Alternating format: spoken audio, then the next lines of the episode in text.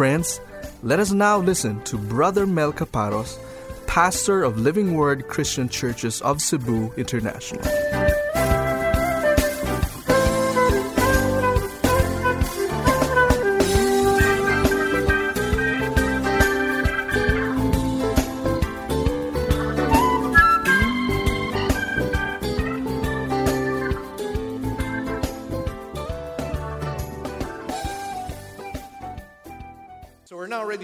God's Word right now, so may I request everybody to please rise from their seats and let's take a look at Habakkuk chapter 3, verses 1 to 3.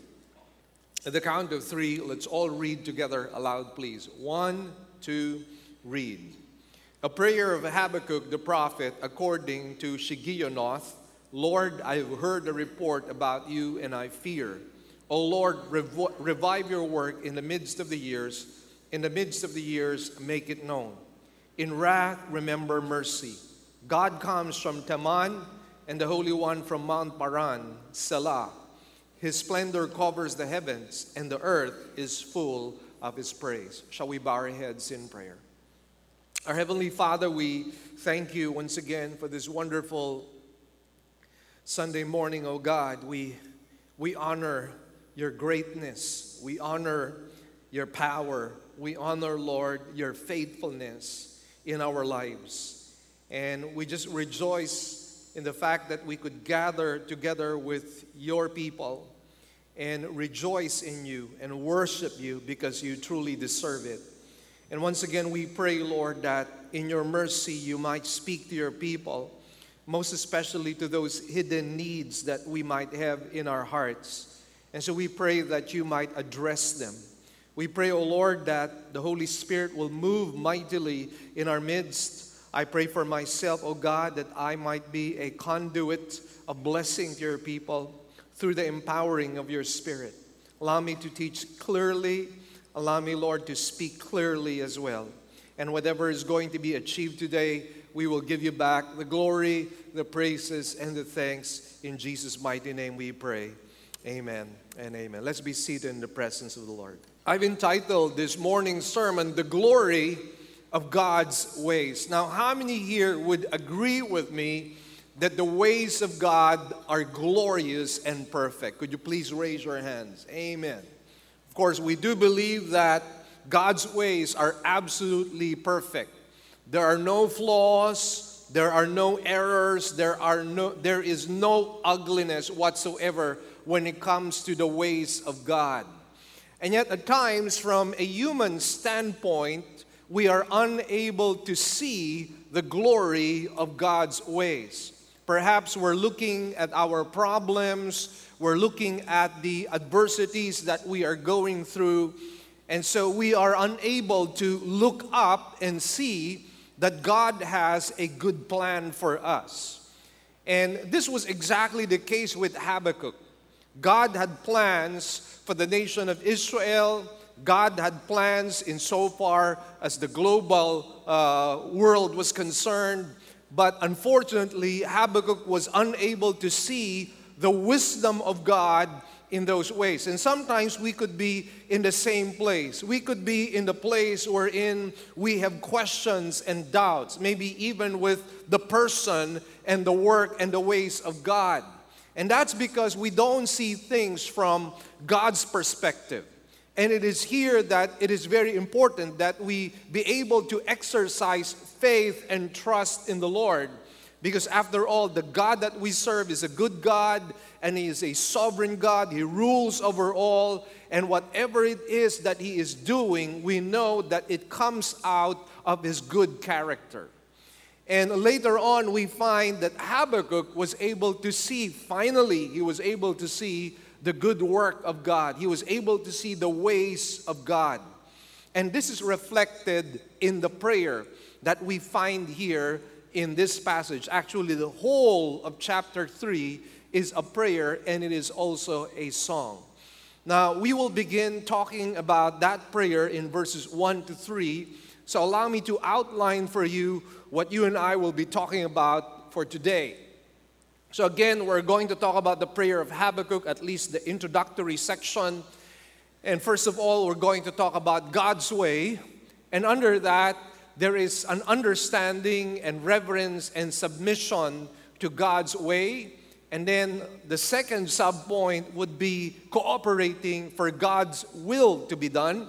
And finally, you have requesting for mercy in God's will. Now, the second part talks about God's glory. So, God's way and then God's glory. And then here, under, we find God's glory in the past and then also God's glory in the present. So let's go straight away to God's way at this time.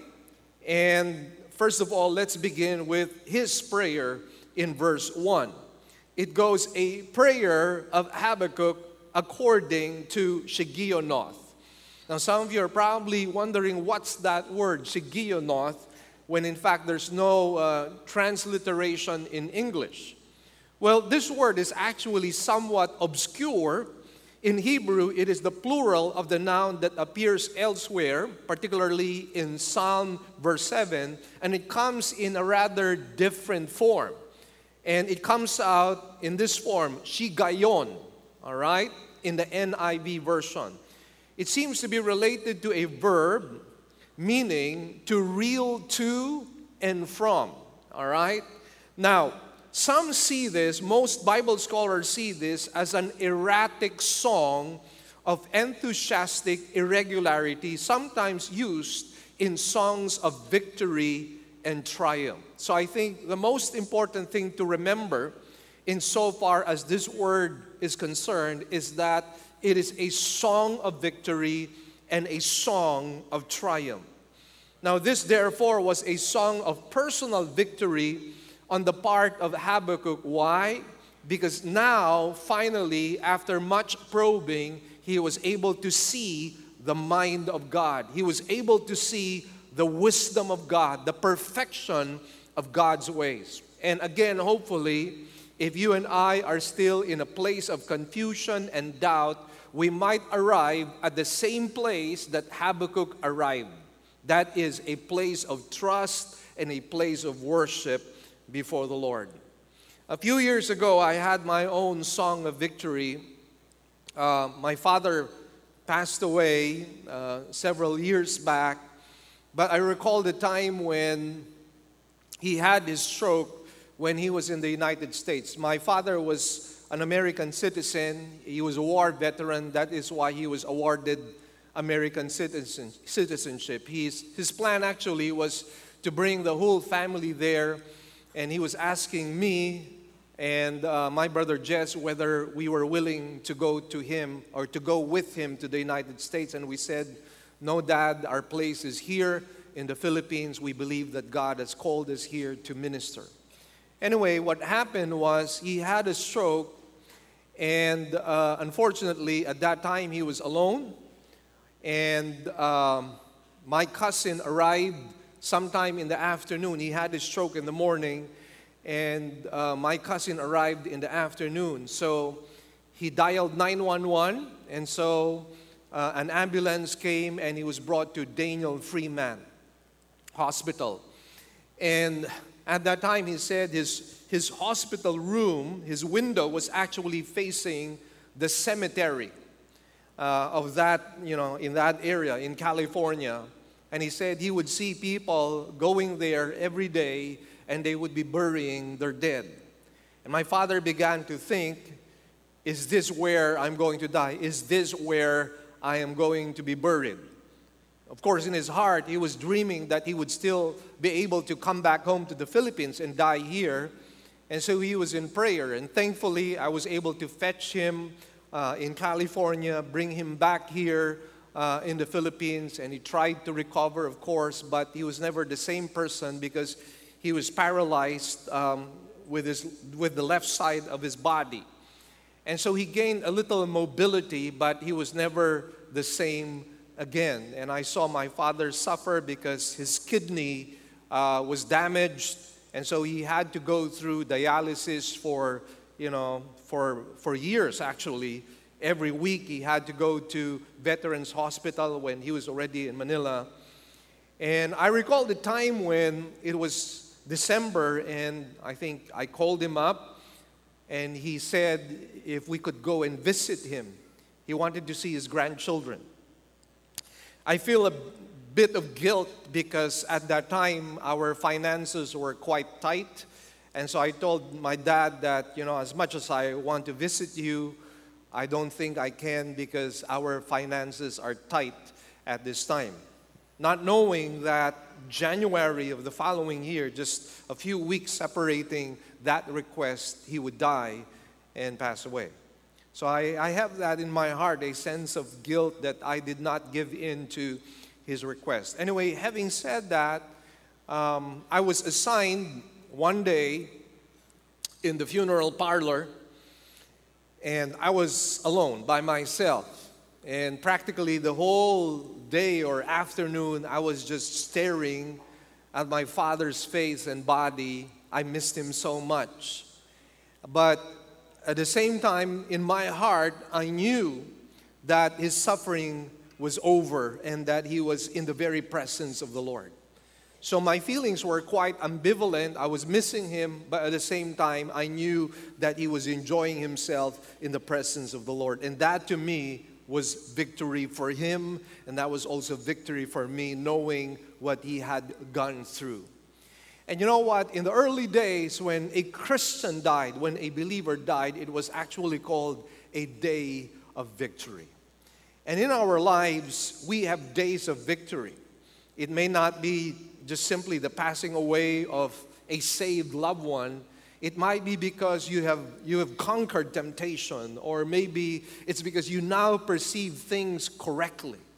And because of that, you have experienced a day of victory. That was exactly what happened here in the case of Habakkuk.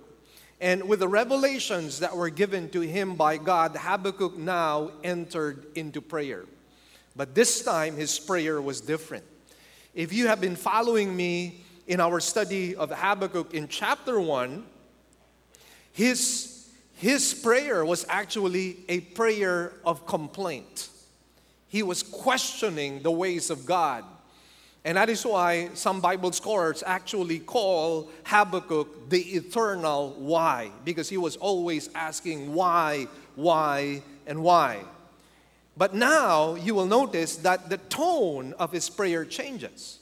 In chapter 3, instead of complaining and questioning the ways of God, now it is a prayer of trust and worship. And I'm hoping once again that if you and I are in a rock, rocky and hard place in life, you will arrive at the place wherein you will pray to God, and your prayer will not be a prayer of complaining. It will not be a prayer of questioning the ways of God, but it would be a prayer of trust and worship. Now, obviously, what had happened here is that Habakkuk was satisfied as he probed the ways of God. God gave him the answers, and he became satisfied. And I'm sure that you can relate to this. There are times wherein we're asking God for certain things, and God, in His goodness, answers our prayers. You know, as a pastor, I've gone through many battles. Ever since I started ministry, I've really gone through a lot of battles and a lot of wars. And, you know, that really doesn't surprise me because, after all, in Ephesians chapter 6, it says, that we are in a spiritual warfare. Our battle is not against flesh and blood, but against rulers, powers, and principalities in the heavenly places. But you know what? I've always come out in one piece in those battles and in those wars. And I'm really so thankful to God that God is really true to his promise when he says that many are the afflictions of the righteous, but the Lord delivers them out of them all. And obviously, during those times, you start praying to God, you start trusting Him, you start, you, you start worshiping Him for all the things that He has done. Having said that, however, it's so easy to actually praise God after a time of deliverance. But how will it be with you when you are still in that place of affliction? In that place wherein you're still struggling, would you still be able to worship God? And I think for most of us, it's really very difficult. In fact, I recall a time, and this is a testimony which I believe glorifies the Lord. My sister in law, the, the wife of my brother Jess, passed away nine years ago. And my wife and I were actually refreshed by those events because my niece did a vlog in tribute to her mother. And there were certain videos that we saw actually. I think we saw them previously, but didn't pay much attention to it. But when Laika edited it, it was so wonderful. And many of the videos that were shown on that vlog were not shown in public. This was really the first time it was shown in public. Now, some of you who know her know that she had breast cancer and it had metastasized to the point that her sisters, who were her sisters and her family who were in the United States, brought her to Houston for further treatments, but to no avail. Uh, it got worse and worse until finally God took her home in a hospice uh, somewhere in Texas as well. But you know what? What is indeed inspiring about my sister in law's life was she did not complain. She did not grumble against God. And she, she, she was telling the people, there was this particular video wherein she was with her relatives, and she was saying, don't, in, in, my own words, she was saying, don't blame God. Don't get angry with God, but trust the Lord.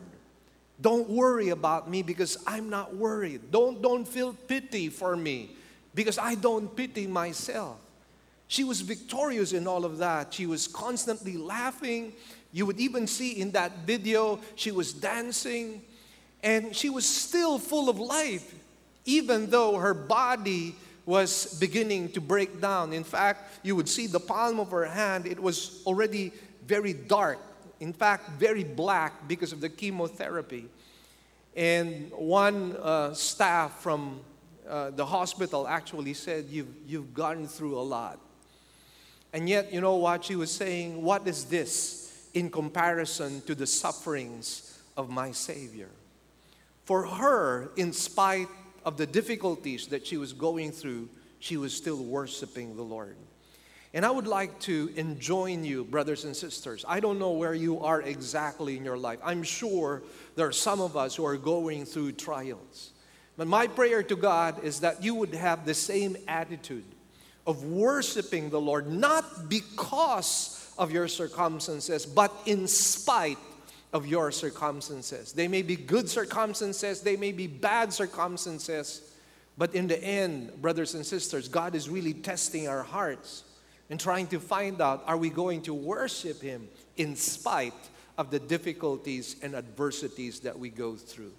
And I think that actually is greater worship.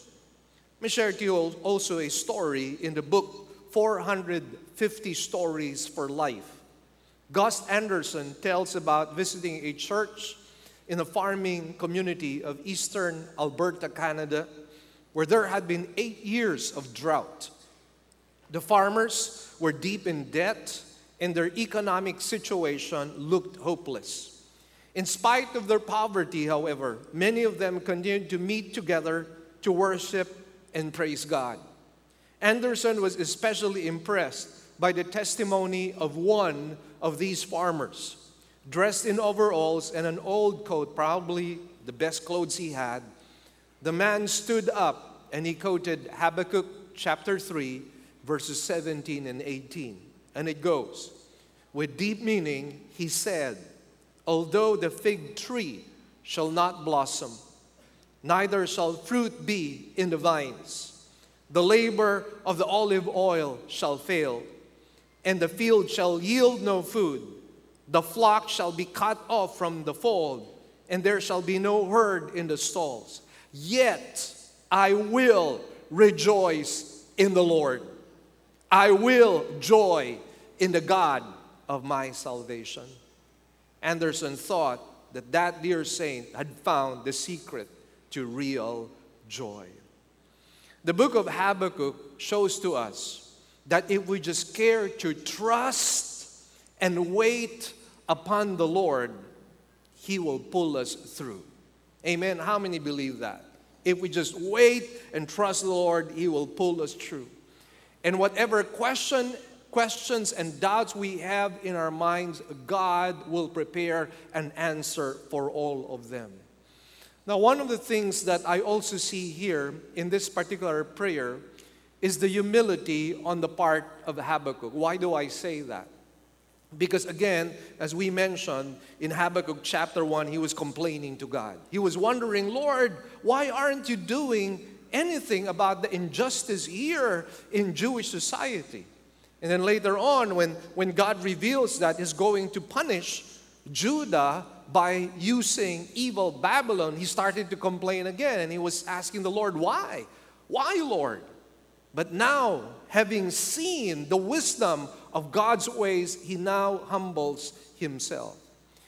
Sadly, for a lot of people, when God makes his will clear to them, they still fail to respond in repentance and in humility. And, friends, let me just encourage you by saying that in life we do make failures. I have failed many times in my Christian life. Even up to today, I do fail the Lord. But you know what? The most important thing for us is not so much the falling down because we will all fall. What is important is the rising up. What is important is that when God shows to us where you and I are wrong, we come before Him in repentance. And I assure you, as First John says, the blood of Jesus Christ will cover all of our sins. We will be forgiven for all of that. And that's why it's very important, brothers and sisters, to rise up from where you and I have fallen. I'm reminded of the story of a pastor. Actually, this pastor was a good friend of mine, but he had a season of darkness in his life. What had happened was he was assigned in the Middle East, and Unfortunately, his wife wasn't able to join him at that time. Maybe it was a short term, short term missions work. But what had happened was uh, he fell into temptation. He met his Bathsheba, who happened to be the concubine of the king of that Middle Eastern country. And to make a long story short, he had actually decided that he would leave his wife. So he comes back home with this luxury car, luxury car, and with 10,000 US dollars. And he was telling his wife, I'm going to leave you. His wife, however, was a strong Christian. And she said, I will wait for you. I will wait for you. And true enough, those words convicted his heart and to make a long story short, he decided that it was not right what he was doing.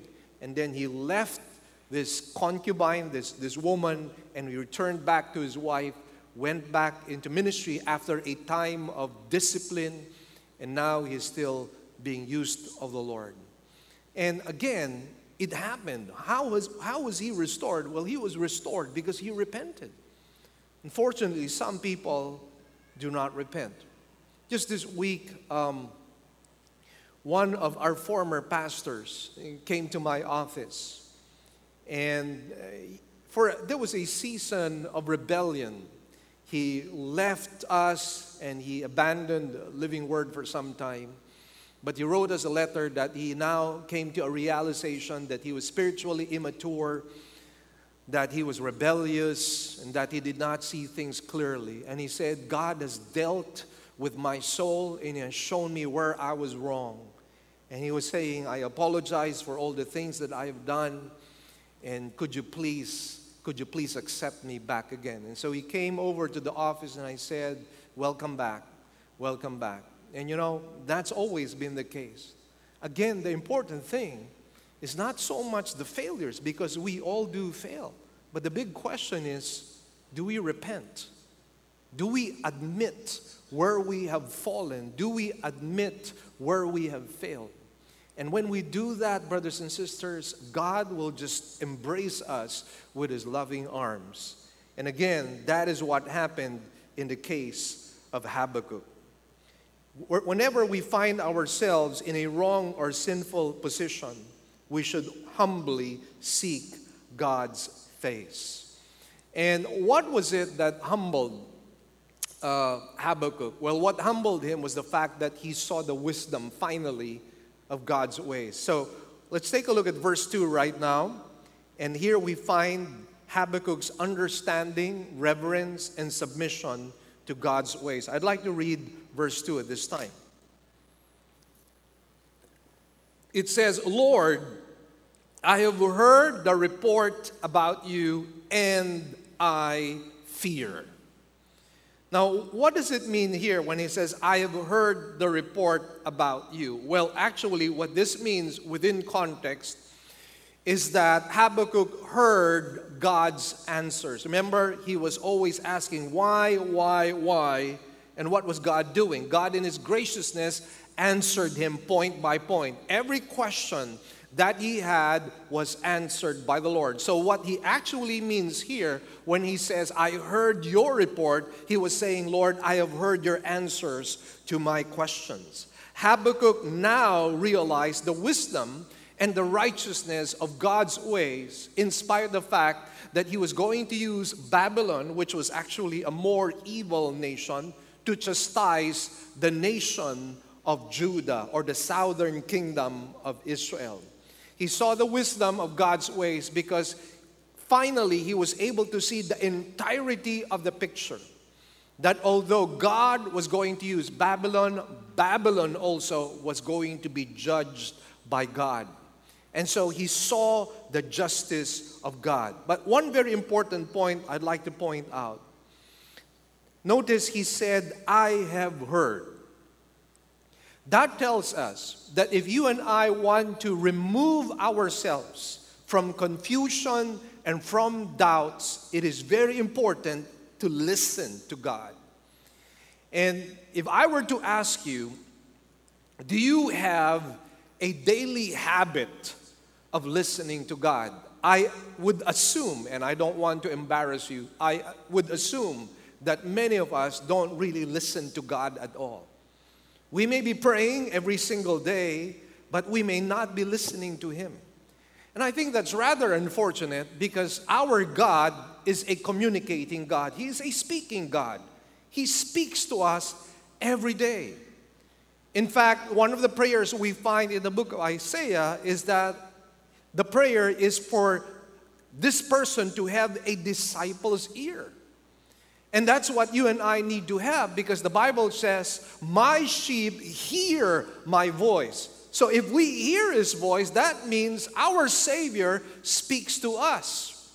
Now, to some Reformed and evangelical Bible scholars, they think it is a laughable matter to listen to God because they believe the canon of Scripture has been completed. You have the Old Testament, you have the New Testament. You don't need to hear the voice of God. Now, when it comes to the revelation of God, listen well. The revelation of God is complete. We cannot add anything to what God has already written down for us in the Old and in the New Testament. But what the Old and the New Testament gives to us would be the general will of God. However, here's the situation. We will not find, for example, in the Old and in the New Testament, whom we're supposed to get married with. You and I will not find out from the Bible if we're supposed to take a job offer. You and I will not read in the scriptures whether we would take this business opportunity. In other words, when it comes to decision making on specific details, the Bible will not give that to you. So, if we are going to come up with a reasonable, logical, correct decision, we will have to pay attention to God. And God will lead us and He will tell us that this is the right person to marry. He will tell us that we can take this job offer because it is His will, or He may tell us not to take this, this business opportunity because it will not be good for us. So, listening to God is very important. It could actually prove to be the boon or the bane of some people. It could be you know, the crossroads wherein you make it right or you make the wrong decision. That's why we have to listen to God. I'm just so thankful to God for Jerry Bridges. Jerry Bridges is very a very respected Bible scholar among the reformed people and among the evangelicals. And he wrote this book which I would like to recommend by the way. This was not included in my sermon manuscript, but I got to read this book. This is a book by Jerry Bridges, and the title of the book is God Took Me by the Hand. And interestingly, he talks about listening to God. I just like to read to you two paragraphs from here, and I'd like you to pay attention because what he has to say as a respected Bible scholar is very important. By the way, he was the author of that book, The Pursuit of Holiness, which sold more than 1 million copies. That's how popular he is. And that is why his, his opinion carries a lot of weight. So let me just read this to you, just a short portion. He says, The third way the Holy Spirit instructs or guides us is through precise words planted in our minds. So precise that it seems as if another person is speaking to us. I call this the inaudible voice of the Holy Spirit. I know this way is controversial, and many people whom I respect are adamant that the Holy Spirit never communicates this way. Their objection is that such phenomena would be equated to divine revelation on a par with Scripture. But divine revelation, by definition, adds new content by which God reveals truths for the whole church. So, in other words, again, what, what he is pointing out here is that when we, when we say we need to listen to God, we're not really adding to what the Bible has already revealed. He is simply saying that we're seeking the guidance of God when it comes to specific decisions we have to make in our own lives. For example, if you're praying to go abroad, I think you should be praying, Lord, is it your will for me to go abroad? If you're going to, to take on a job, and let's just say there are five opportunities for you, obviously there's one that is the perfect will of God for you.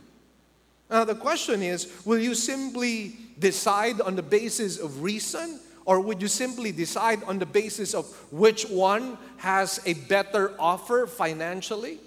Now, some of us would say, well, this, this offer gives me a bigger salary, so I'm going to get it. The question is, is it the will of God? It may not be God's will for you.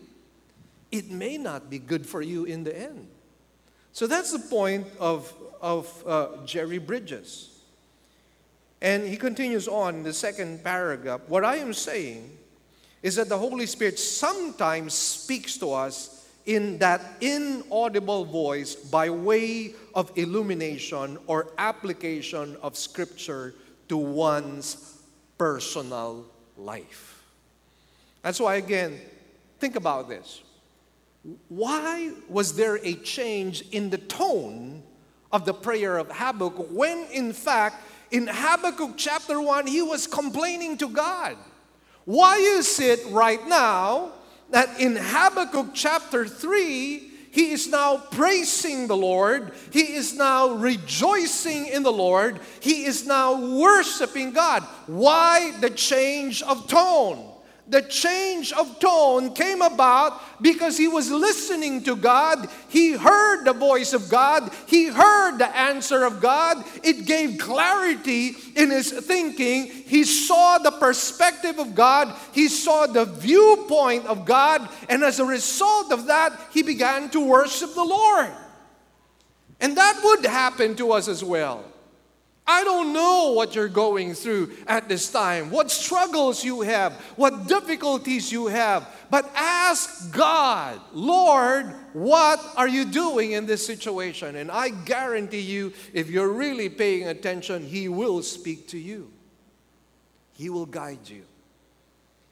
And what a wonderful way to be able to walk in the wisdom of God. listening to God is a prerequisite for true, effective prayer. Again, why was Habakkuk able to pray correctly in chapter 3? Because he listened to God. Now, how many here want to pray correctly? Raise your hands, please. All right. We want to pray correctly. Because in the end, in the end, listen well, it's the will of God that prevails. Amen? It's not our will that prevails, it's the will of God that prevails. And so, the most wise thing for us to do is to pay attention to what God has to say, and He will speak. Now, listen to what Warren Wiersbe has to say. Again, a well known Bible scholar. He goes, It's marvelous when we learn to close our mouths and open our ears and listen for the voice of God. Every Christian should be able to say, Speak, Lord, for thy servant heareth. The prophet wanted to hear the word of God, and God spoke to him. Habakkuk chapter 2, verse 2 says, And the Lord answered me and said, and then God spoke to him and told him about judgment and about his promises. So he heard the word of God, which is what he wanted to do. And what did hearing the word of God do to him? It produced faith. And faith produced correct prayer. What does the Bible say? Without faith, it is impossible to please God. Sometimes the reason why we do not see the wisdom of God's ways and the glory of God's ways is because we don't have faith, we don't trust Him. And friends, let me tell you this God is not going to work in an atmosphere of unbelief. He wasn't able to do any miracles in Nazareth because they were thinking he was just an ordinary man, a carpenter who was raised up in their own neighborhood. So they did not believe that he could do anything at all. And guess what? He did not do anything. Not that he was incapable of performing miracles, not that he was less powerful than we think him to be, but he did not do anything because there was no faith. And that's why, friends, let me just encourage you. If you are in a position of worry and anxiety, replace that with faith and trust in the Lord. Because when you trust God, things will begin to happen. God will begin to give clarity to you and then you will be able to operate in a way wherein you are able to worship God because now you understand His will perfectly. Again, going back to uh, what Habakkuk experienced, Habakkuk initially failed to see everything from beginning to end. The only thing he saw was the judgment of God upon Judah through evil Babylon he did not see the fact that later on Babylon would be judged by God Himself.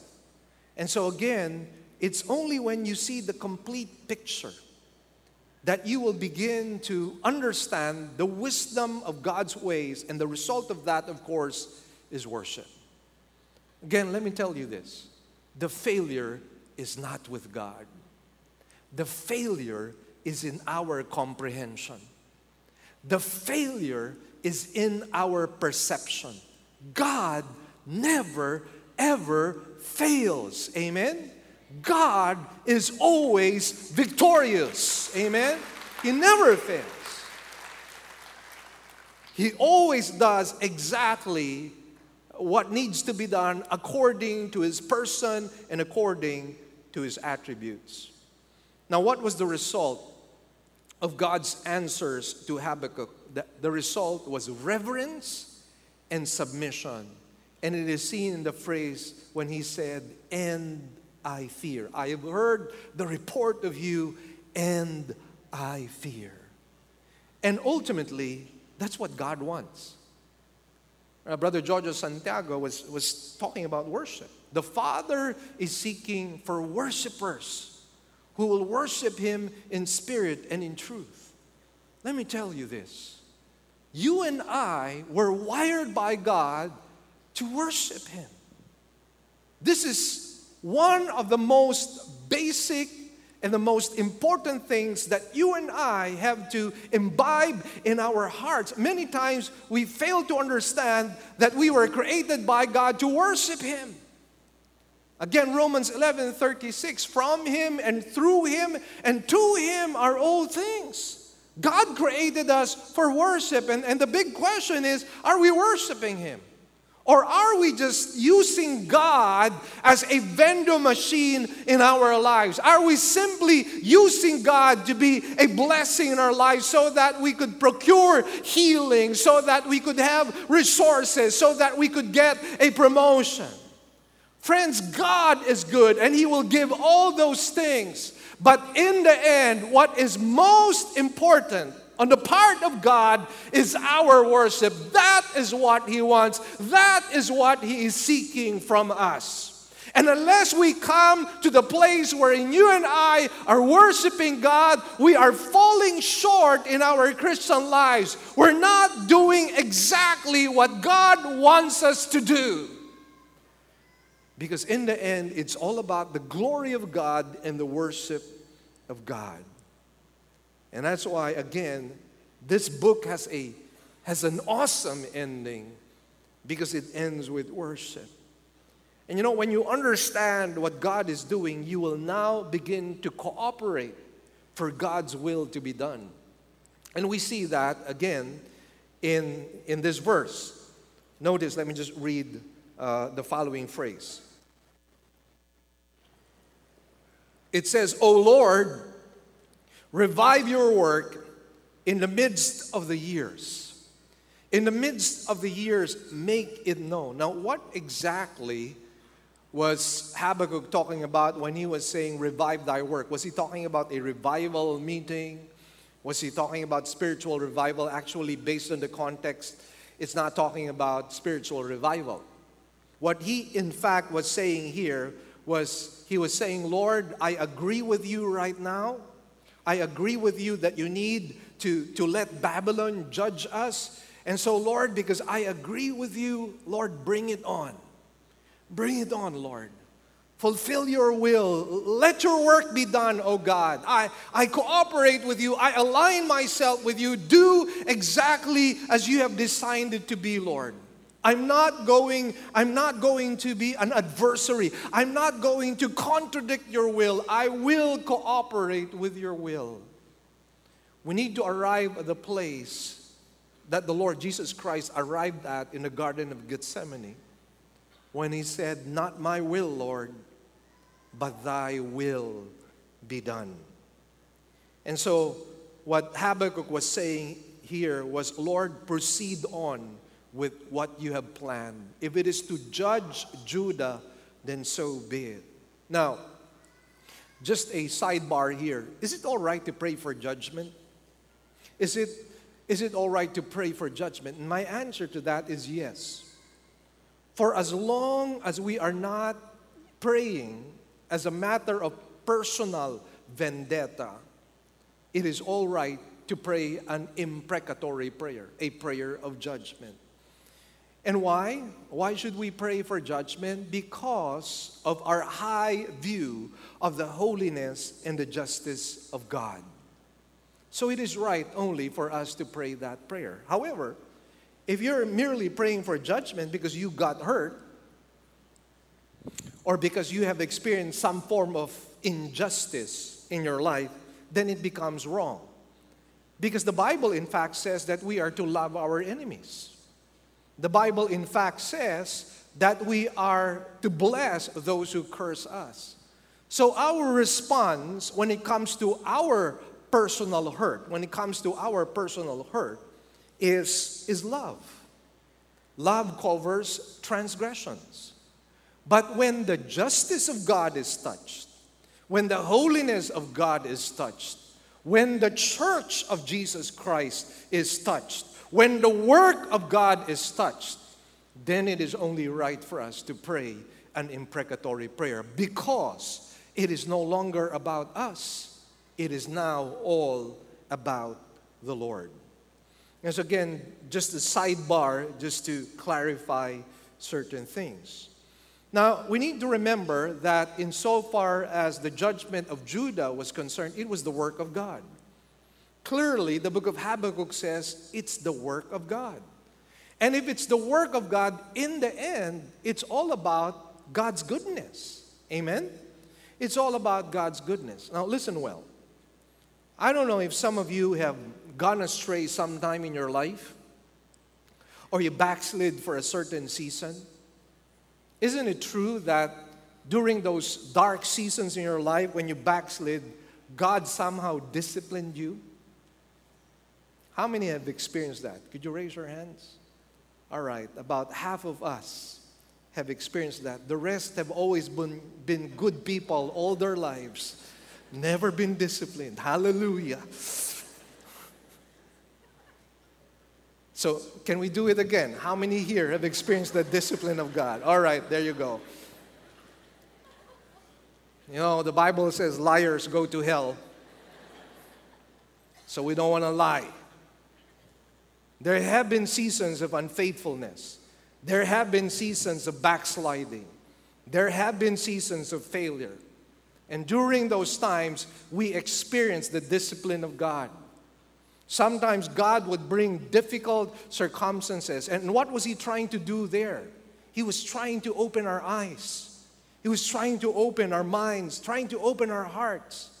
Because at times we're, we're blindsided by our own sins and our own failures. We have this inner lawyer inside of us that continually justifies our wrong actions. We so easily exonerate ourselves and say, well, you know what? I'm justified in doing this. I'm justified in feeling like this. I'm justified in having this attitude. Not so quick. Let us allow the Word of God to really examine our true spirituality. And when we see where, where we are wrong, the only option for us is to repent and submit ourselves to God.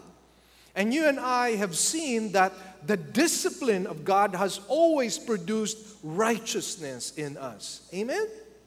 It has always produced righteousness in us. And we are to be thankful to the Lord for that. Now, here we find Habakkuk, aside from uh, agreeing with the wisdom of God, he says, Lord, make your wisdom known. Make it known. He wanted the whole world to know that God is infinitely wise. Now, how many of you believe that God is infinitely wise? Could you raise your hands, please? Amen. Let me just share to you something um, to show to you the wisdom of God's ways. And it's in creation. Listen up.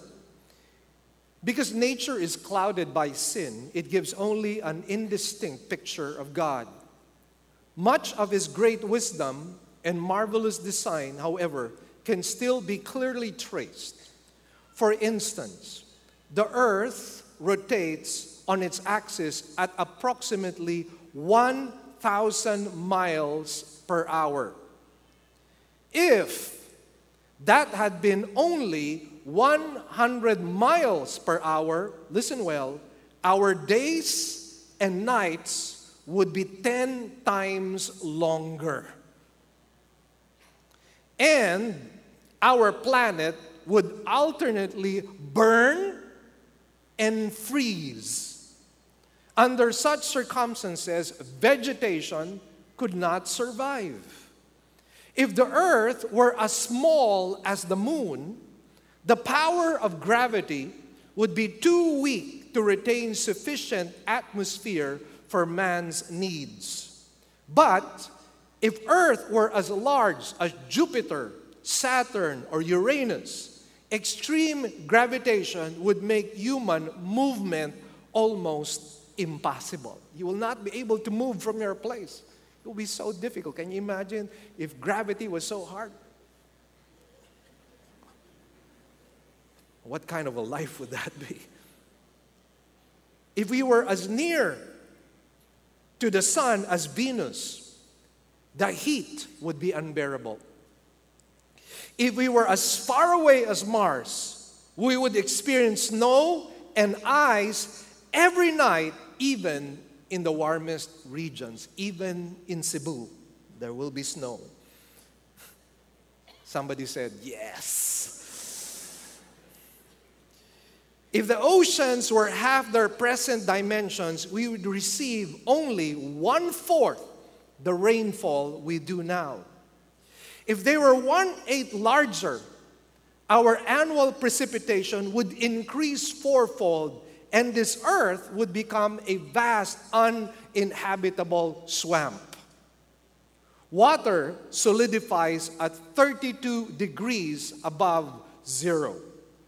It would be disastrous if the oceans were subject to the law. However, for then the amount of thawing in the polar regions would not balance out, and ice would accumulate throughout the centuries. Listen well. To prevent such a catastrophe, the Lord put salt in the sea to alter its freezing point. Isn't that amazing? Isn't our God an awesome, infinitely wise God? That's who He is. And that's why, again, even in judgment, even in discipline, we just have to acknowledge the wisdom of God. But at the same time, we appeal to His mercy. And this is what we see here. Uh, Habakkuk was requesting for mercy in the midst of God's will. Notice what he says In wrath, remember mercy. He was saying, Lord, we deserve the judgment.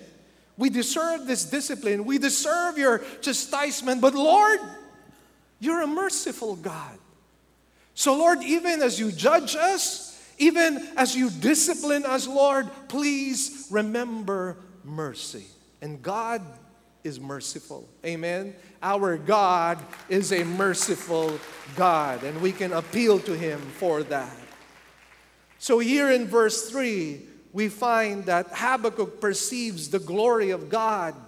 First of all, God's glory in the past. Let's read verse 3 at this time. It says, God comes from Teman, and the Holy One from Mount Paran, Selah. Now, Teman is one of the chief settlements in Edom.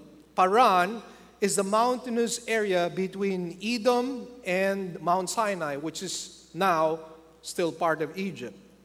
Habakkuk must have been relating a vision, or he could have had an actual sighting of, you know, the glory of God. That could have happened, but probably what he was referencing here was what had happened when, when Moses uh, and together with the Israelites were delivered from Egypt and they were able to cross this particular area and they saw the glory of God. And basically, if that is true, what this is telling us is that God was glorious in the past. Now, how many here have seen the glory of God in your past?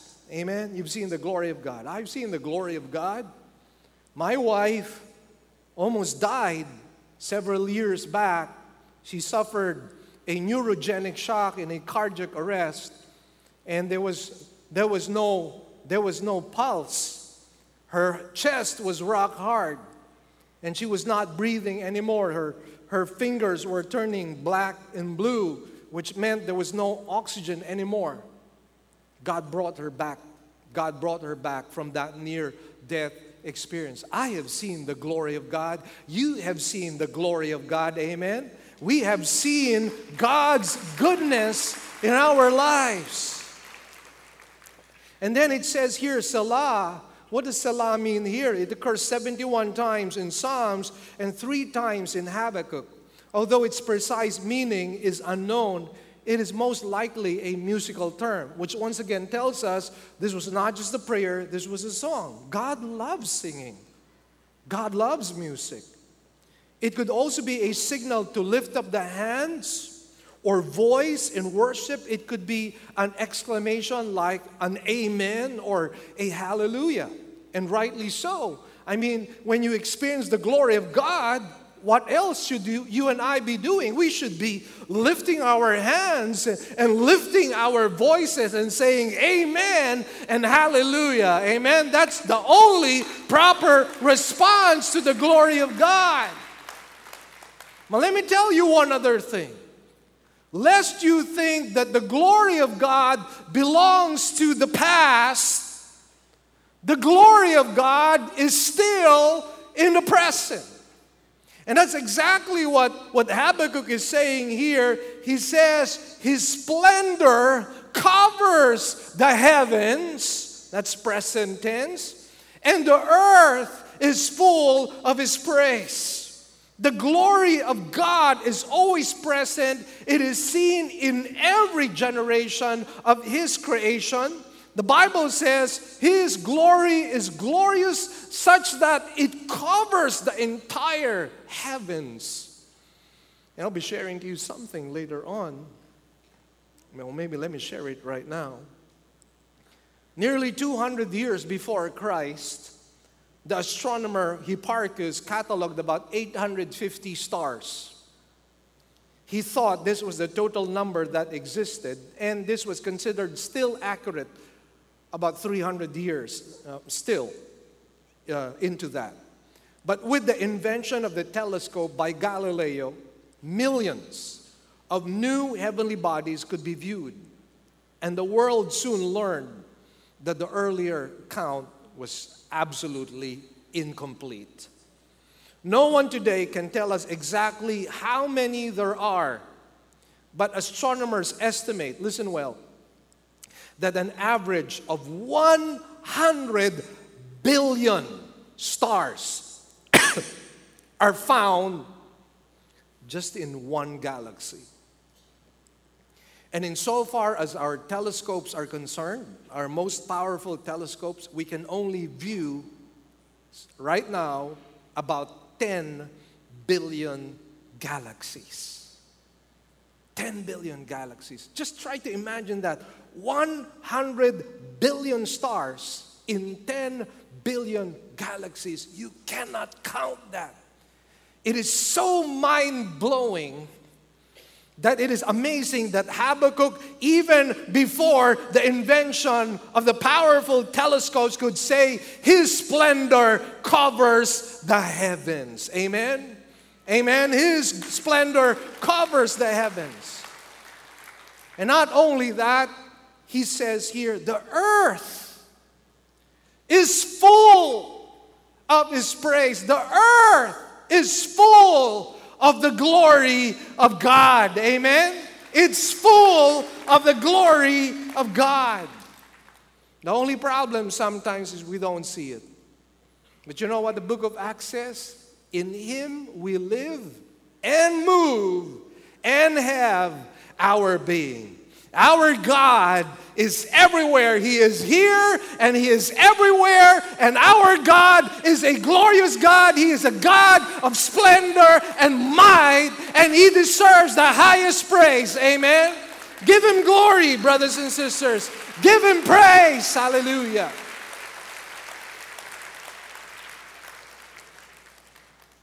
And when we've done that, probably we could end with a Selah and say, Lord, what else can we say? We have no words, but we silently stand in awe before you and in your presence. And we say to you, Lord, Amen. Hallelujah. You deserve it. Amen. Let's give the Lord a big hand, please. Shall we pray? Our Heavenly Father, we we thank you for this time. Thank you for showing us, Lord, your glory. But we also understand that your glory was seen in its greatest form at the cross. Because at the cross, we saw for ourselves perfect humility. We saw for ourselves perfect love and we saw for ourselves perfect sacrifice. And so, yes, Lord, the heavens and the earth are full of your glory. But even the cross, as an instrument of death and shame, was glorious because it was the Son of God that was nailed to it. And we remember that today, Lord, as we celebrate the Lord's table. May we be in silent awe and worship of all your goodness and love as we remember your sacrifice for all of our sins. Thank you, Jesus. Thank you, Lord. We just want to worship you, oh God. We just want to thank you. Oh Jesus, where would we be without the cross?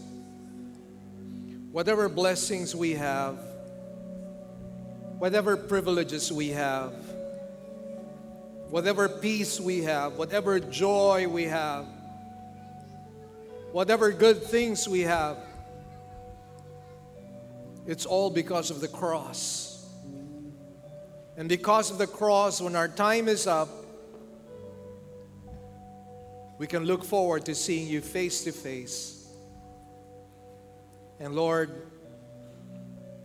we will find ourselves bowing and prostrating ourselves before you, knowing, Lord, you deserve it all. You deserve all the worship and all the glory and all the praises. And thank you, Lord, for this morning. Thank you for reminding us about your glory and the wisdom of your ways. Lord, at times we get confused. At times we're blindsided by our trials and our adversities. But Lord, thank you that through Habakkuk, through the study of this book, we're able to see, Lord, beyond our trials and difficulties and adversities.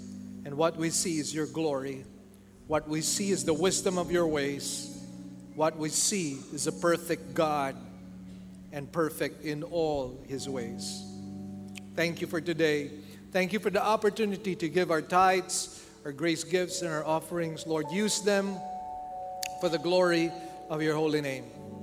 And Lord, whatever has been achieved today, we give you back all the praises, the thanks.